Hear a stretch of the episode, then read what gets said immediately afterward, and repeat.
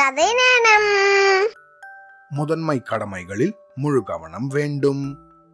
கடற்கரை ஓரம் இருந்த அந்த ஊர்ல ஒரு கலங்கரை விளக்கம் இருந்துதான் கலங்கரை விளக்கம்னா லைட் ஹவுஸ் இந்த கதை நடந்து நூத்தி அறுபது வருடங்களுக்கு மேல ஆறுது. அந்த காலங்கள்ல எல்லாம் கலங்கரை விளக்கம் எண்ணெயாலையும் மண்ணெண்ணெயாலையும் எரியப்பட்டு வந்தது. இப்ப இருக்கிற கலங்கரை விளக்கம் மின்சாரத்தால இயங்கக்கூடியது.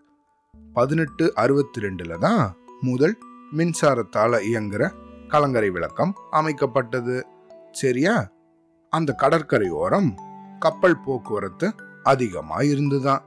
அது ஒரு முக்கியமான நகரம் அப்படிங்கிறதால அந்த ஊர்லேருந்து பல வகையான பொருட்களும் வேற நாடுகளுக்கும் வேற ஊர்களுக்கும் கப்பல் மூலமா அனுப்பி வைக்கப்பட்டு வந்ததா பாறைகள் நிறைந்த கடல் பகுதி அப்படிங்கிறதால கப்பல்கள் பாறை பகுதியை தவிர்த்து பத்திரமா போற வகையில அந்த கலங்கரை விளக்கம் அமைக்கப்பட்டிருந்துதான் எண்ணெயால எரியும் விளக்கு அது. இந்த கலங்கரை விளக்கத்தை செயல்படுத்த காப்பாளன் ஒருத்தர் இருப்பாங்க. இந்த கலங்கரை விளக்கத்தை பத்திரமா பாத்துக்கிறதுக்கும் அங்க எரியக்கூடிய அந்த விளக்குக்கு அதை அணையாம தொடர்ந்து எண்ணெய் விடுறதுக்கும் ஒரு காப்பாளன் இருப்பாங்க.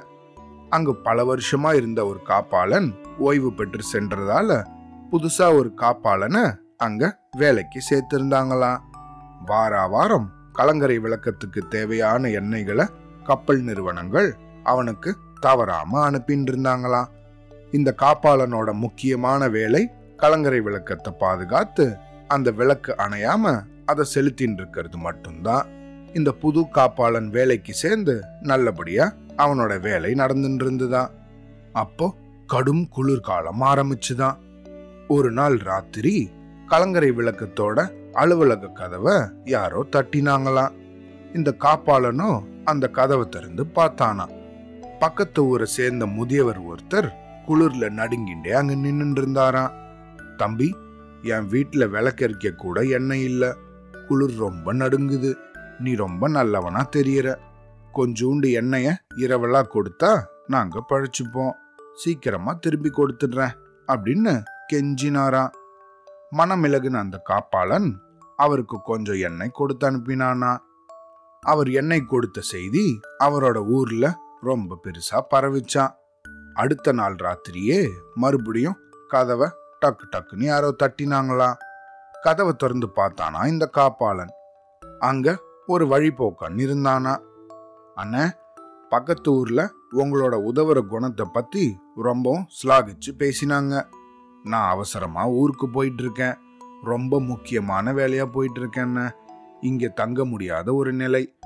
என்னோட கைவிளக்கில் எண்ணெய் தீந்துடுச்சு. பயணத்துக்கு தேவையான கொஞ்சோண்டு எண்ணெய் கொடுத்து உதவினீங்கன்னா ரொம்ப நன்றி உள்ளவனா இருப்பேன் அப்படின்னு ரொம்ப பாவமாக பேசினானா. அந்த காலத்துல எல்லாம் இப்போ இருக்கிற மாதிரி டார்ச் லைட்டு கிடையாது. அதனால கையில் அரிக்கன் விளக்கு தான் எடுத்துட்டு போவாங்க. அதுக்கு தான் இந்த ஆள் தேவையான எண்ணெயை கேட்டானா. இந்த காப்பாளனும் வழிபோக்கனுக்கு பாவம் பார்த்து அவனுக்கு தேவையான எண்ணெய் கொடுத்து அனுப்பினானா. மூணாவது நாளும் இதே போல ராத்திரி திடீர்னு யாரோ கதவை தட்டினாங்களாம் இப்போ கதவை தட்டுனது ஒரு வயதான மூதாட்டி. ராசா நீ நல்லா இருக்கணும். வீட்டில் பச்சை குழந்தைக்கு பால் காய்ச்ச அவசரமா அடுப்பு எரிக்கணும். வீட்டில் எண்ணெய் திந்து போயிடுச்சுப்பா. எனக்கு உன்னை விட்டா வேற யாரும் இல்லப்பா. அதனாலதான் இங்க வந்துட்டேன். நீ தான் அவசரத்துக்கு கடவுள் போல கை கொடுத்து உதவணும் அப்படின்னு சொன்னாங்களாம். அந்த வயதான மூதாட்டிக்கும் காப்பாளன் தேவையான எண்ணெயை கொடுத்தானா. இதே மாதிரி ஒவ்வொரு நாளும் ஒவ்வொருத்தர் ஒவ்வொரு காரணங்களை சொல்லி அவங்கிட்டேருந்து எண்ணெயை எண்ணெய கடனா வாங்கிட்டு போனாங்களாம். வார கடைசியும் வந்துருச்சான் அடுத்த வாரத்துக்கு எண்ணெயை கொண்டு வர வண்டி வரதுக்கு இன்னும் ரெண்டு நாள் ஆகுமா? காப்பாளன் வழக்கம் போல விளக்குக்கு எண்ணெயை நிரப்ப பீப்பாய திறந்து பார்த்தானா. பீப்பாயில இருந்த எண்ணெய் வார கடைசி வரைக்கும் விளக்க செலுத்துறதுக்கு பத்தாது அப்படிங்கிறது புரிஞ்சுதான்.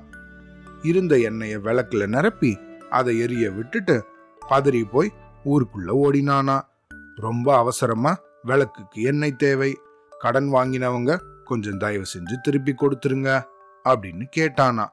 ஆனா அவங்கிட்ட கடன் வாங்கின எல்லாரும் இல்லைன்னு சொல்லி கைய விரிச்சிட்டாங்களாம் வாரத்தோட கடைசி நாள் இரவுல எண்ணெய் தீந்து போய் கலங்கரை விளக்கத்துல இருந்த விளக்கும் அணைஞ்சே போச்சான் ரெண்டு பெரிய சரக்கு கப்பல்கள் அன்னைக்கு ராத்திரி இந்த கலங்கரை விளக்கத்தோட வழிகாட்டி இல்லாததால வழி தவறி போய் பாறையில மோதி பெரிய சேதம் ஏற்பட்டுடுச்சான் ஊர்ல இருந்த பல பேருக்கு உதவுறதுக்காக தன்னோட முதன்மை கடமையையே தவறின இந்த காப்பாளனால மிகப்பெரிய சேதம் ஏற்பட்டு கப்பல் நிறுவனங்களுக்கு பெரிய நஷ்டம் ஏற்பட்டுதான்.